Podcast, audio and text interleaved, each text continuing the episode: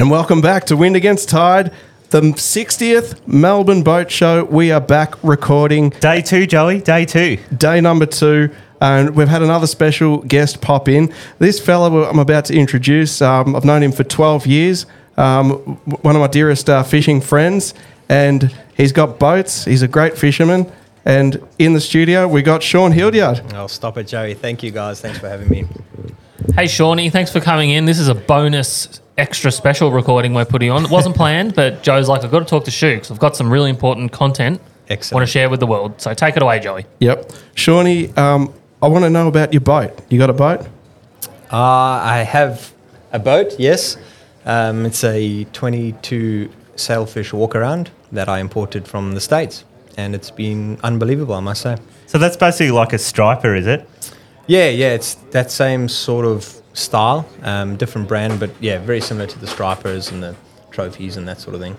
Beautiful. And, and where did you actually source this boat um, from in America? Do you know like what part of America it, It came from? yeah, and it was- talk us through the process of how it went about selecting the boat and actually bringing it over um, Yeah, well- to Melbourne.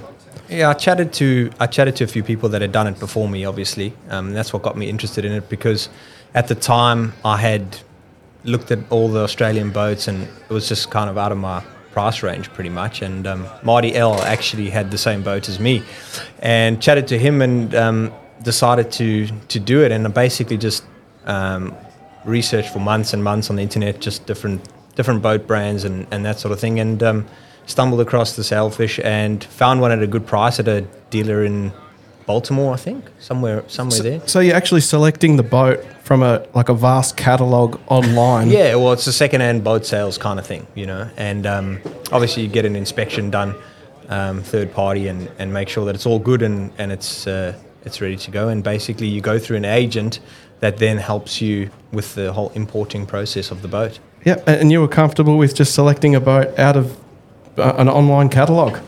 Yeah, I mean, it's I suppose it's it's the same as if you're doing it here, but you just don't get to see the boat in person. Um, but you get all the information up front, and as I said, third-party inspector goes and inspects the boat and makes sure that it is what you what you're seeing. You know. Yeah, lovely. Hmm. And and that, that gets packed up in a shipping container. And Yeah, I don't know if it's a shipping container, but they, they basically, I've got a new trailer with it as well that came with the boat, so they measured that up to fit, and they basically just shrink wrap the boat and I think just put it on a ship. I don't even think it goes inside of a container or anything like that. Okay, so what are the key tips for actually importing a boat from the States? like, you've, like, do you get a trailer or do you get the trailer here? Yeah, because Yeah. I think it's quite appealing Yeah. to a lot of people, but then it's just like, oh, there must be a lot of stuffing around involved. Yeah, look, w- one of the key tips is you wait for the Australian dollar to strengthen against Okay. the American dollar. That's a big one. Um, but you know what? With regards to the trailer, one thing I would say is I would probably never buy a trailer from the States again. Um, Yes, the I've heard this. Yeah, Yeah. the trailer was a nightmare. It was a brand new trailer, um, but they just don't build them like they do here. Not the drive on, drive off style. Yeah, no, it was drive on, drive off, but it just it just wasn't up to the Australian roads, the rough roads. Yeah, and- like and on your a- last trip, Joe was saying the calipers fell off. yeah. yeah, yeah. We've had a look. We we've had a few dra- dramas with our trailer. So I mean, I, if I had my time over, I would definitely have got an Australian built custom trailer for these conditions. yeah. So, th- so that's a tip. Get a trailer from Australia. Yeah, definitely. What about a motor? Do you get the motor fitted there or here? Yeah, well, the boat came with a, a Yamaha F200, which is just a it's a beautiful motor. I can't fault the motor. So you know that's a worldwide thing. Everyone knows Yamaha motors, and you you, you know what you're buying. So I just pretty much took the motor that came with the boat. And, and I got to ask you, you've got um, you've got a significant electronics upgrade that's currently in, in the process. Tell tell everybody who's listening a bit about what you're upgrading to. Yeah, look, I've I'm, I'm lucky enough to have a few friends with some really nice boats, um, and he he just upgraded his electronics package on one of his yachts. So I just said to him, well, instead of throwing all the the old stuff away, please send it my way. So, what kind of old crappy stuff was your friend disposing of Yeah, from, well- from his yacht? He uh, it's it's Simrad gear, so we're getting a um, Simrad radar um, mixed with um, a few Simrad Evos and, and a few screens to go with it, all for free. So I thought, well, you know what, I'm not going to let it go to waste, and I'll I'll retrofit it into my boat. So we're busy doing that at the moment. how, how big's the screen on the Simrad system? 15 inch. 15. Yeah, yeah, it's a serious screen. Ah, Do they make a 15? I thought they were 12 to 16. Yeah, this is it's it's one of the The actual US model. Yeah, no, it's one of their monitors. So it's Ah, actually like so a, it's a display. Yeah, Oh, basically. So it's a display, and then the the I suppose the computer, the brains of it, sits behind the. Um, Yeah.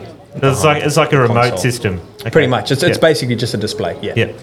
Hey, uh, what about warranty on your motor? Because a lot of people are probably concerned about that as well. Obviously, no warranty. Yeah, I, I, the boat was a 2016, Yeah. so I'm not sure actually what the warranty is on, on the Yamaha motors or how long it goes for, but um, it's not something I really considered no Yeah. I bought it. you well, know. safe to say It- it's not valid once you bring it into Australia. I think in this day and age, a lot of people are buying new outboards because they want that extra warranty. Because it normally is around six years for new outboards, and that's what they're making their decision on. Yeah, well, I, I looked at the hours. The, the motor had only done, I think, 400 hours when I got it. So it's not like it's. I mean, I know those those motors, most four strokes motors are good for you know a few thousand. A lot of people Um, would freak out at 400. Yeah, no, I know, I know.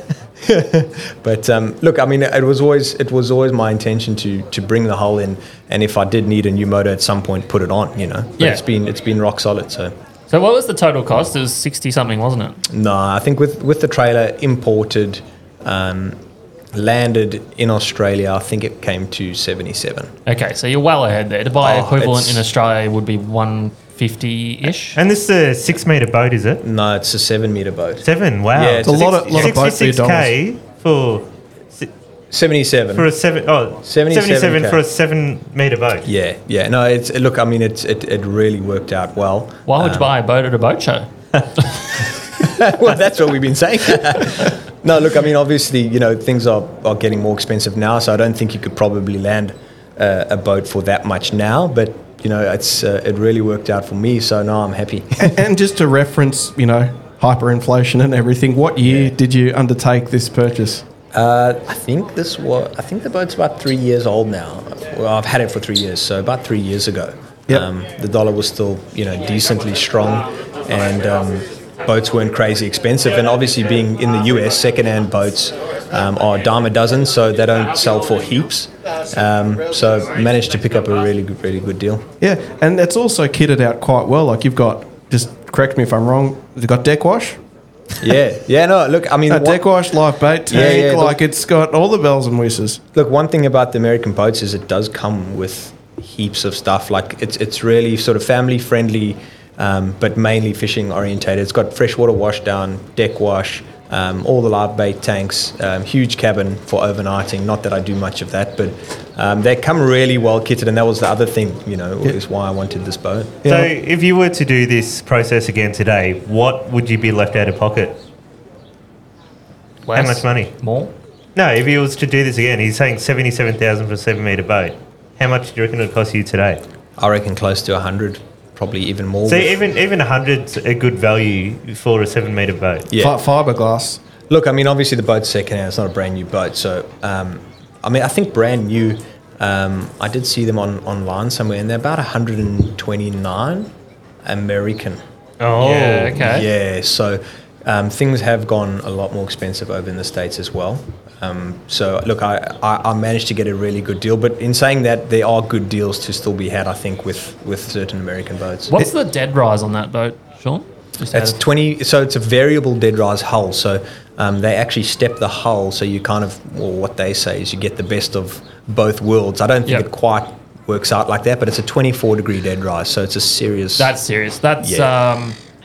My Aidencraft is 22 and a half. Yep. Uh, I think my old gunshot was 24. So it's a it's a real it's a deep V boat. It's a it's It- a it serious wa- offshore boat, but It wasn't an anchor boat, that's for sure. no, how is the no. stability? No, look, I think I think um, going into a head-on sea dead on is it's unbelievable. It's it's brilliant, but it does get a little bit tender. I've got to be honest. You know, you've really got to work your trim tabs with a boat like that, um, which a lot of people are not familiar with. But you do have to use your trim tabs, and I think um, on a side-on sea is probably the worst for that kind of a boat, being such a deep V. Yeah. What's the biggest fish you've caught out of your boat, Sean? Let's get on to the fishing. Ah. we want to know. Now, this is a bit controversial because you released a couple, and Joey's throwing some big numbers around here. So, You, you know what? Sean's not a well-known fisherman because he doesn't go regularly. He's got a busy life, but his hit rate is one of the best I've ever known. he's got a good ratio. Look, I think- about one, one to two. I'll use his words. He tells me he rarely blanks. Look, I rarely beg Joe. I have I have got a good good hit rate, but I think I have lucky fishermen on the boat. I must be honest. Like all the guys that I take seem to be lucky. I mean, first time marlin fishing, they get a marlin. First time barrel fishing, they get a barrel. Oh, it's like it's it's too good to be true almost. I don't want to I don't want to jinx it. We've locked Joe up enough for you that Yeah. I just want to ask uh, could you quickly tell the story um, when you went marlin fishing during the middle of lockdowns? Yeah, yeah. Uh, it was well. It was I think it was just after we had come out of one of the lockdowns and we were allowed um, out, you know, out of jail. we were allowed out of jail, and we, we we went up to Jervis Bay. You towed the boat to Jervis Bay. Towed the boat to Jervis Bay. Um, was there for like three days, and then had to had to rush back because um, our premier decided to close the borders. You should have And, uh, stayed. huh? You should have stayed. Yeah, I know. But um, anyway, we, we went out. Took my took my brother-in-law Chris, um, who loves fishing, but you know he's he's uh, just likes to come whenever I, he gets invited, and put him onto his first marlin first trip, which was which was pretty epic for him, you know. But he just thinks that that's how fishing is. He doesn't realize how many how many hours you've got to put into, you know, dedicating hours into catching marlin. But he, he got it on his first trip, so Yeah, but who cares? It's a seven meter boat. I want to hear about the giant 130 kilo bluefin in the four meter half cab. what was that? Oh, I think a bellboy or something. Oh, that yeah, was. yeah, yeah. It was a little pride, a little, Little pride. a little pride. It Kipper. was, man, I tell you, that boat was a lucky boat. Sha- so Sean's old boats, you run in the mill half cab thing. You see out, see out on Port Phillip during summer.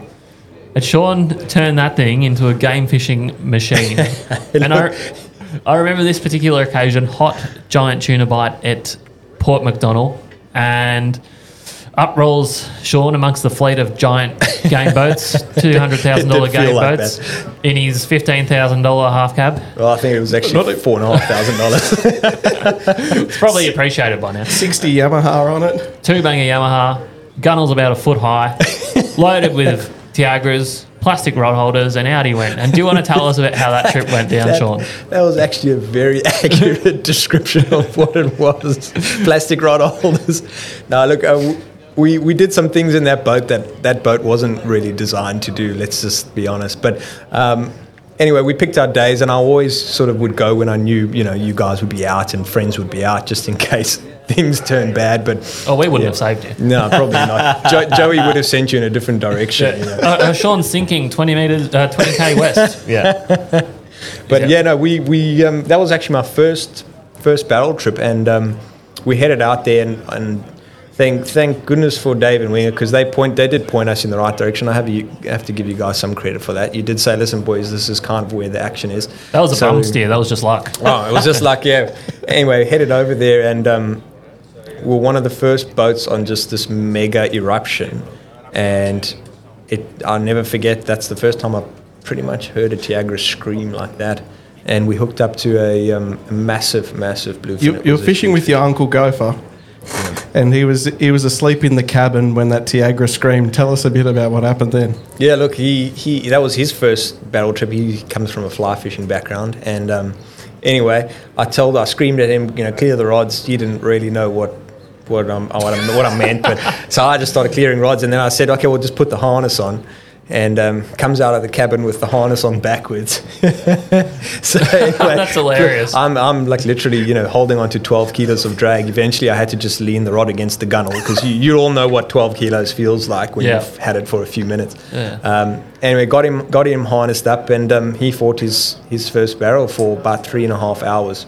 And you re- released it, credit to you. Yeah, we, we released it. I mean, we didn't, you know, Prob- really know. Probably because it would have flipped the boat pulling it in. Yeah, yeah. Look, we, we brought it boat side, and it just looked so beautiful. And we thought, you know what, well, can't be stuffed cleaning it at the boat ramp for three hours. So Uh, we'll- that's, that's the attitude. we'll let it we'll let him go and that was that was the start of I suppose the addiction of big big tuna fishing. You you all know what it's like. Your first barrel. Well, I heard that Gopher back at the ramp was strutting around and uh, giving some advice to some pretty seasoned, some Oh, pretty yeah. seasoned anglers. Oh yeah, you know they were asking questions. He was uh, he was spewing it out like he, he knew exactly what was going So, on. so that morning he'd been strapping a harness on backwards. That afternoon, big tuna expert, Big tuna expert. classic tale. Bloody awesome. What else you got, Joe? Oh. We're wrapping this one up because we've got AT coming on in an hour. We, we, we will, Sean. Thanks very much for coming on. No worries. Appreciate boys. it, man. Nice and to see um, you again. we'll see you on the water. I can't wait to That's get back out in that sailfish with you. Excellent. We'll see you then. Yeah, thanks, Shawnee. Thanks very Thanks, much. guys. ET up next, everyone.